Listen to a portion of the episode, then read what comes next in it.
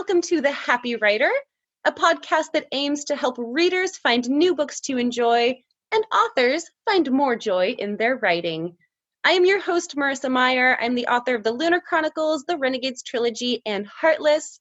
Thanks so much for joining me here today. I am very happy to report that as of the time of recording this, I have officially completed my self imposed 14 day quarantine um, that I, I, started right when I got home from book tour um, because I kind of caught a little bit of a cold on book tour. Um, so I'm I'm done. I'm done through the 14 days. I'm still pretty sure that I don't have coronavirus, um, but of course we're all trying to be extra extra cautious right now. Um, the irony is that it doesn't really matter that I'm done with my self imposed quarantine because by this point, nobody can leave their house. Um, and we're all stuck at home in, in our isolation, our sad little caves. Uh, but I hope that wherever you are, you are staying healthy and making the best of your time in your own personal quarantine. Uh, on that note, I know a lot of my readers uh, and people that I really hope are listening to this podcast. Uh, one thing that we have in common is that we love fairy tales and fairy tale retellings, which is why I am so looking forward to talking to today's guest. She is the author of The Sunbolt Chronicles, which includes Sunbolt and Memories of Ash. And her newest book, which just came out, uh, is called Thorn, which happens to be a retelling of The Goose Girl. So please welcome Intisar Khanani. Thank you so much. Thank you. Thanks for being here. And your book, Thorn, just came out yesterday. Is that right? That's right. It's a strange time to have a book coming out. It is. It is a strange time. How are you feeling? I'm feeling really good. I'm feeling great. Um, you know, it, it's um, uh, I, you worry a lot about um, the booksellers that are, you know, closing their doors, unsure um, what what their what their future holds. Um, so yeah. a lot of concern about our independent booksellers, our our, our bookstores out there. Um, but I, I, feel really good. Uh, my my book's getting kind of a slow start, but you know, I'm more concerned with our our larger context. Yeah, no, I, I totally know what you're saying. The the indie bookstores, they've had a tough run of it just kind of in general the last what, couple of decades now it seems. Um and I know this this isn't helping, but I also know that the the bookstores that communities really love and support and have supported over the years, I I feel like they're to make it. I, I have faith I do have a lot of faith. It's been amazing to see in the outpouring of support for for indie booksellers over the last couple weeks. Yeah. Where are you located? I'm in Cincinnati. We have a really cool series, uh, uh, uh, independent bookstore here called Joseph Beth. I love Joseph Beth. My very, very first book tour event was at Joseph Beth. Oh wow! Yeah, oh, oh so cool. Memories. There was like 12 people in the audience. It was so oh. good. so newbie, newbie author. Yes. Were you um, supposed to have a, a book launch there? I was, yeah. It was going to be this Sunday, but um, other things happening in the world. Yeah. So I yeah. actually had a really fun um, Instagram live stream last night instead. Oh, um, good. It was, it was nice. It was, we were still able to celebrate in our socially distant ways. yes. No, I feel like this has forced a lot of people to really kind of think outside the box and host a lot more uh, virtual meetings and virtual mm-hmm. events. So we're all practicing our creativity. Absolutely. I've never had virtual craft nights before the last week. what is a virtual craft night? It's just, you know, you all set up with your computers and you do your knitting and your crafting and chat with your friends. it's on video chat. That's um, so cute. I love I want to be invited to virtual craft night. I mean, it was kind of rough when we were like, well, we were going to have craft night. And I was like, you know what? We're going to do it anyhow. We've got Skype. That's right. We have technology. Yeah. We're, we're always with each other if we want to be. Well, I'm sorry about, of course, everything, the world as it is, and not being able to have your book event, which I'm sure was going to be phenomenal and very, very well attended. Um, but nevertheless, your book is out. Thorn is in the world. Uh, and I want to know everything about it. What can you tell us about Thorn? Um, so Thorn is a retelling of the Grimm's fairy tale, The Goose Girl, um, which is like a really strange story. it's one of my favorites. It is so strange. it is. When you read the original and you're just like, what is going on here? um, it's it's a story about a, a, a queen who um, has uh, an only child who's a daughter, and instead of giving her daughter her kingdom, um, she, um, uh, for unknown reasons, sends her off to marry a prince no one's ever met before. Um, and, uh, as happens in fairy know, tales, as, as, as, one does to one's child, and um, and sends her off not with you know a set of guards to keep her safe, but with a single maid who's also her bodyguard, a personal diplomat, and um, like the person who's going to give her away at her wedding. And um, go figure, the maid is not really happy to be a maid, and so along the way she betrays uh, the princess and forces them to switch places. And, you know, as with every fairy tale, there's some uh, fabulous um, elements. There's, um, in this case, a, a cloth with some um, talking drops of blood. really, uh, their only function appears to be to shame the princess. They don't do anything useful. And then, um, and then there's a talking horse who never actually tells anyone what happens um, and and also does not kick the maid in the head and i just i don't understand this hmm. um, so they you know they go on to their um, their destination and the true princess is sent off to be goose girl and she appears to be a very happy goose girl for a long time and then eventually uh, is discovered and um, reclaims her place at court and it was one of these stories that you read and you're just like okay why you know why why is she happy as a goose girl? What what makes a person happy to turn their back on power and rank and privilege, and um, and be like, yeah, know what? I'm going to watch these stinky geese that bite me, mm. um, and I'm going to live the life of a servant because that's so much better than where I came from. And you figure um, that there's a lot of untold story there. So uh, for me, um, Thorn was was really uh, intriguing to write because there were all these questions about power and privilege and um, safety and security and what security really means to us, and also um, the ability for a person to, especially a woman, to choose her own path when it feels like so many of our choices are made at birth, are made by the people around us, and sometimes you you don't feel like you have any control over your destiny.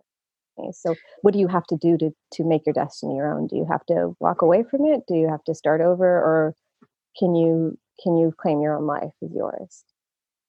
Yeah, no, I love that. And I think that fairy tales in general are such fertile ground for exploring that.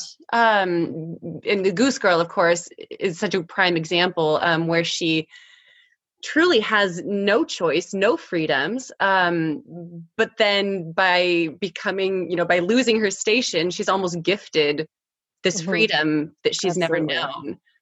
You talked about we and before you told me that there's a lot of um, kind of dark themes uh, in the story in the the book, mm-hmm. um, and you know situations of, of abuse, um, assault, lo- personal loss. Uh, which, I mean, a lot of books, we need that to tell the mm-hmm. stories that we're trying to tell. Um, but for a writer who's, you know, so in the the mind, the head of our characters, it can be difficult. It can be trying to write very dark, difficult things. Um, what was some of your experiences with that? I mean, it, it can be heartbreaking. So, um, I, you know, when I was trying to understand my main character, her name is Alyrra. So when I was trying to understand Alyrra's perspective and where she came from and why she would walk away um, from a, a, position of apparent privilege and power was the realization that she felt powerless and um, and you know so I, as I as I came to write her, I realized that she actually came from an abusive home, um, and it's it was um, I, I, tried to deal with it as as compassionately and sensitively as I could, but you know I write first person point of view, and so I, I put myself um, literally into the eyes and the, and the shoes of my characters, and I envision their lives and their interactions, and and it's heart it's heartbreaking. you know, and um, all all of the the things we talked about abuse, um, assault, where I don't I don't have assault. Uh, well, there there you know I was gonna say I don't have assault graphically on page. There there is um, some stuff that happens um, off page. There is um, some violence that happens on page, and it's um, it, it's it's harrowing to write. You know, mm-hmm. um, but you realize I think when you're when you're being true to fairy tales, they are about our deepest fears. They are about the monsters that lurk in the dark, and they're about the people who betray you and the dragons you have to slay. Mm-hmm. And to take those out of our stories is to do a disservice to ourselves because we need those stories. You know, that's that was the power of fairy tales is to give us a sense of like the fact that all of this horrible stuff happens in the world and yet you can rise above it and you can you can slay your dragons right so, um it is it's very hard to do and i think one of the the the ways of getting through it is to remember to give yourself feasts along with the famine as they say you know that that there are um, always moments of beauty there are always um, moments of friendship and hope and pure fun that happen along the way in every life and in every situation um, i mean not in precisely in particular situations but you know as you as mm. you go through um, and so i think you know as as a writer like yes you do have to deal with the the gritty hard stuff but you know there's there's sunlight along the way and there's rainbows and you have to let yourself stop and enjoy them and and bring the reader with you for that too yeah no i agree um i know for me when I'm plotting a story or visualizing a story, uh, you know, the the happier moments, the romantic moments, or the you know those funny beats that happen, mm-hmm. um, you know, between the darker stuff. It's almost like the carrot on the stick. Like, okay, if I can get through this scene in which you know this character dies, or there's this horrible thing that happens, but but if I can just keep pushing on, eventually there's going to be kissing. So I just have to get there. just have to get to the kissing. Oh my gosh. Oh, that is yeah. Yeah. I, I, I, I you know, I don't want to, don't, don't want to, don't want to do spoilers, but I will admit there's no kissing in my book. No kissing. How could you write a book with no kissing? Horrible. I actually remember. So it, Thorn was actually all. It, it's the first book I've traditionally published. It's also my first indie published book, um, and HarperTeen picked it up after about five years of its being out in the world.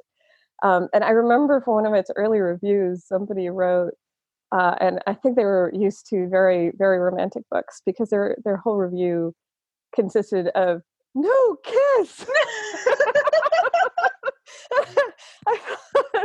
it was one of those moments where I was like, "Oh, um, oh dear, did I mess up?" Go back, try again. I'm so sorry I betrayed you. but um, actually, the story is I've I've heard the the romance and it described more of one about respect than about love. Mm. So it's a very um, it, it there is a romance, but um, it's it's kind of one of these slow burns that um, is about learning to see each other clearly and um, and respect each other and and have a really strong basis for relationships. So I'm sure there will be kissing in the future, but that was not where we ended. Are you is is there more to come in this story? There, there kind of is. So Thorn is a standalone, um, but uh, as any that there are a couple of strands that are left kind of slightly loose at the end. Um, and at the end of the book, um, you'll find a short story called The Bone Knife, and it introduces a new heroine named Rae. And um, I am writing a companion duology featuring mm-hmm. Rae right now. And so she um, she actually ends up at, in, in book one, which is called The Theft of Sunlight, she ends up uh, in the capital city and somehow or the other, in a strange twist of fate, uh, ends up working for Princess Alyrra. Uh-huh. And um, she, I mean, it's possible an author was involved in this strange twist, twist of fate. no, no, that's, that's not how that works. uh, and so she, her task is to figure out what happened to uh, the children who have been disappearing from the city, um, oh. which is something that's mentioned in Thorn but not really delved into. Is this also a fairy tale based? No, this one is not. I do have other fairy tale uh, based stories I really want to write, and I'm sure that you deal with this too. There's just too many stories and not so many stories.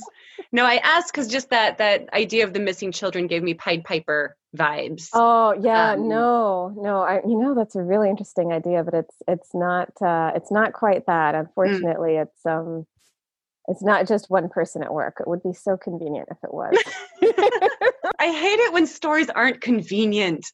You know, it, happens all the time. It's like they're out to get you. I know. They just really overcomplicate themselves to a frustrating degree sometimes. I, I actually had this really funny conversation with my editor a couple months ago where I was just, I was struggling with my edits and she's like, well, what's going on? And I said, it's all logistics she was like, um, I was like, I have to figure out how to get people where, and I can't have too many people in a room at a time. And I, it's all logistics. I know exactly what you're talking about.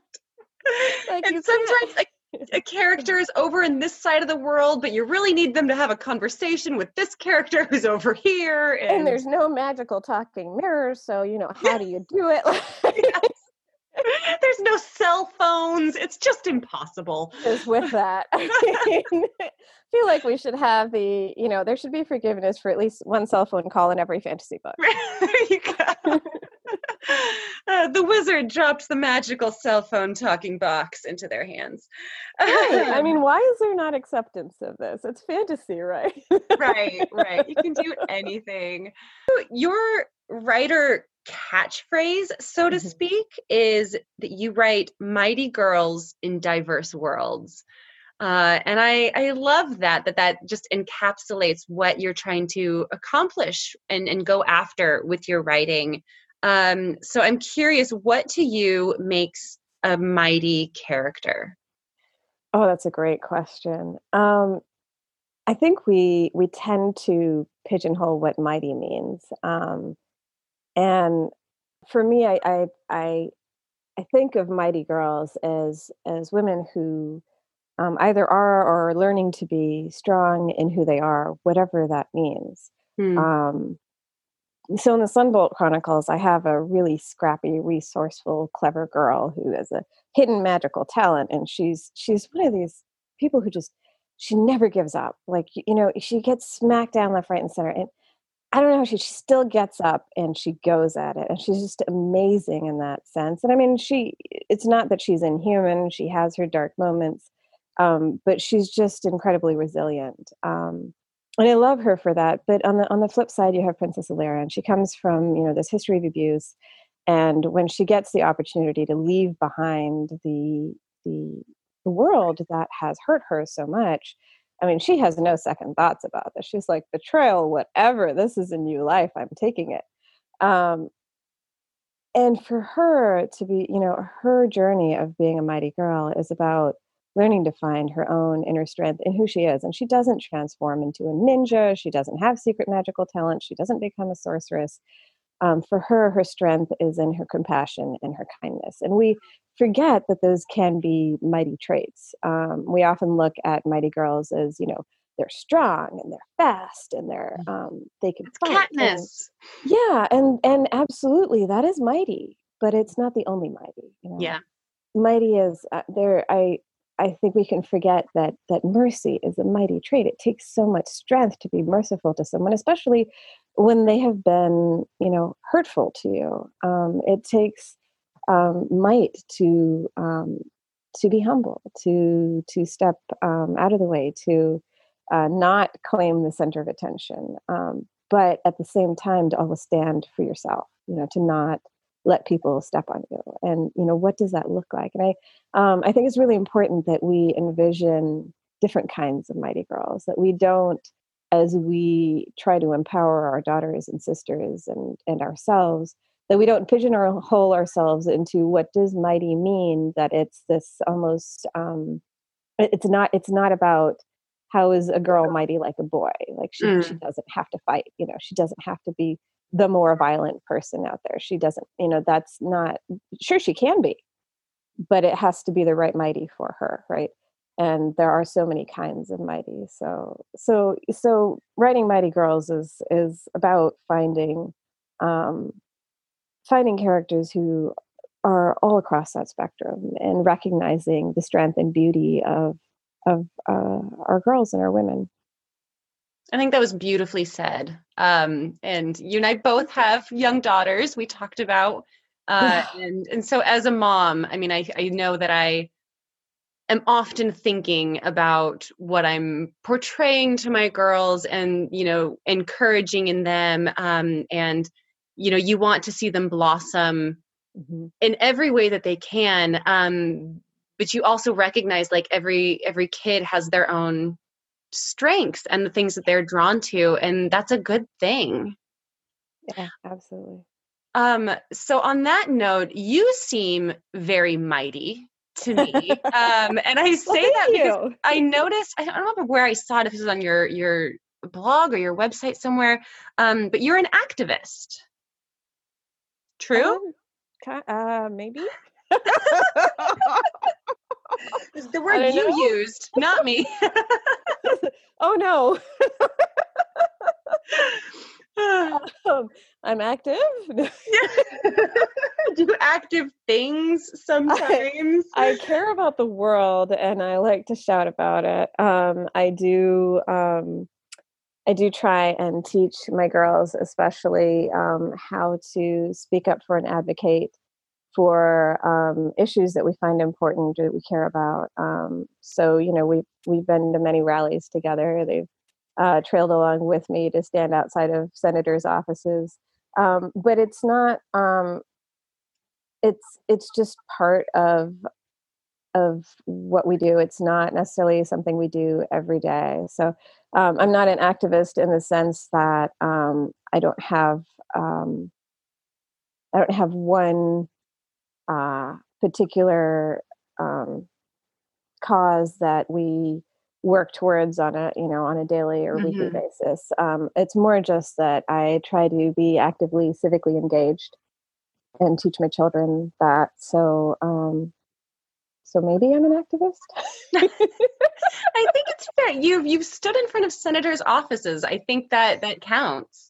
Um, I have Only never once done in a while. Been to rallies. no, but I think uh, you know it's okay to not have one cause that you're just out there championing mm-hmm. championing all the time um, because there are so many things to be passionate yeah. about um, and so many causes to champion uh, and i think it's really healthy for children to see their parents taking on those roles um, and doing what they can to be a part of the conversation yeah.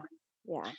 Um, similarly, something I thought was so cool. Um, well, before I, I, I'll back up just a second. Um, so a lot of I've read a lot of books about positive psychology, um, and one thing that comes up again and again is that there's a really strong correlation between um, generosity uh, and overall life satisfaction and happiness. Um, and I saw on your website that you you uh, donate a portion of all sales from the Sunbolt Chronicles, your first series, mm-hmm. uh, to the United Nations Children's Fund. Um, yeah. And I wanted to know what inspired you to to take on that, um, and what is it about UNICEF that that speaks to you? Um, I think I, I, come from a very a family that's been very very aware of of the fact that uh, you know we're we're we're middle income, but it, it's a it's a huge privilege to be able to say that. Um, you you've really been blessed in many ways, and um, so we've always been aware of the need to um, to care for others, uh, whatever that means. And um, so I grew up volunteering and um, have done you know my I I find that um, that that is a work of service really speaks to me on a very deep level um, I actually did my master's in public health and worked for six years with the Cincinnati Health Department um, before I had my second daughter and decided to kick off my writing career when I was seven months pregnant, which, mm. you know, yeah, I, I don't know. I don't know what I was thinking. I was like, oh, a two year old and a newborn. That's a perfect time to launch a book and start writing professionally. Naturally. Um, but um, uh, you know, when when I um, left the health department and um, started writing, and I was looking at it more as, um, it, you know, I was doing it professionally, but we weren't counting on the income. Um, and I was doing it mostly as a way to stay sane because I'm not one of those stay at home moms who can only be a mom and still remain sane. Like, I, I need something that is for me and that feeds uh, me in some way. And I, I, you know, I think it's healthy for for most people to have that. And I think um, we sometimes forget that. But um, so I, you know, I decided to write, and um, I wanted to to um, to be able to to continue to help others and um, to give thanks for the ability to write.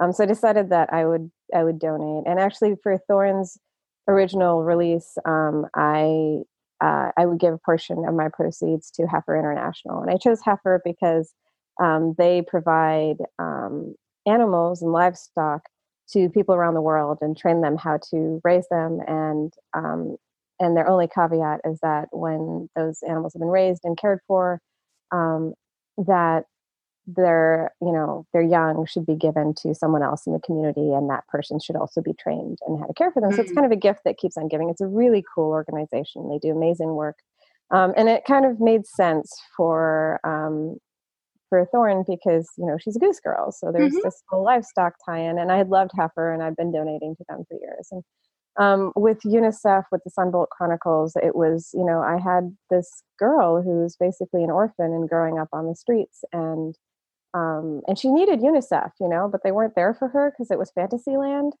So I was like, you know, but but there is UNICEF here, so I feel like we should be we should be supporting them. So um, I uh, I chose UNICEF again. It was an organization I'd been um, uh, involved with uh, prior, previously just donating. Um, I love what they do, that they work across um, boundaries and they're able to work with governments that um, sometimes won't work with anyone else. Um, and they're really there for the children and the families. And that's so important because, uh, you know, through my, my work and my studies in public health, uh, we know that children and mothers are are some of the most vulnerable populations out there and children babies especially one of the things that you can look at for to understand the health and, and future economic prosperity of a country is their infant mortality rate mm-hmm. because mm.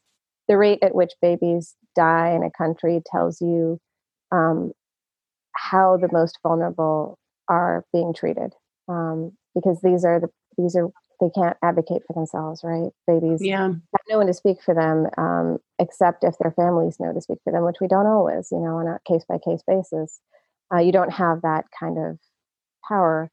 And um, and so you know unicef going in to directly work with these populations um, made a per- made perfect sense for me. Mm-hmm. um, do you do you feel like um, being involved or connected to these different organizations like how does that come back to influence you um, either on a personal level or on a writing level that's a really great question. You know, I think it just um, what one thing it does is it helps me to um, maintain a sense of connection to uh, people around the world that that I don't necessarily have a direct connection with, if that makes sense. Mm-hmm. Um, but it's just the sense that, like, you know, we're all connected, and and I can't necessarily help people in refugee camps directly because I can't. I'm I'm here in Cincinnati, you know, in, in quarantine lockdown.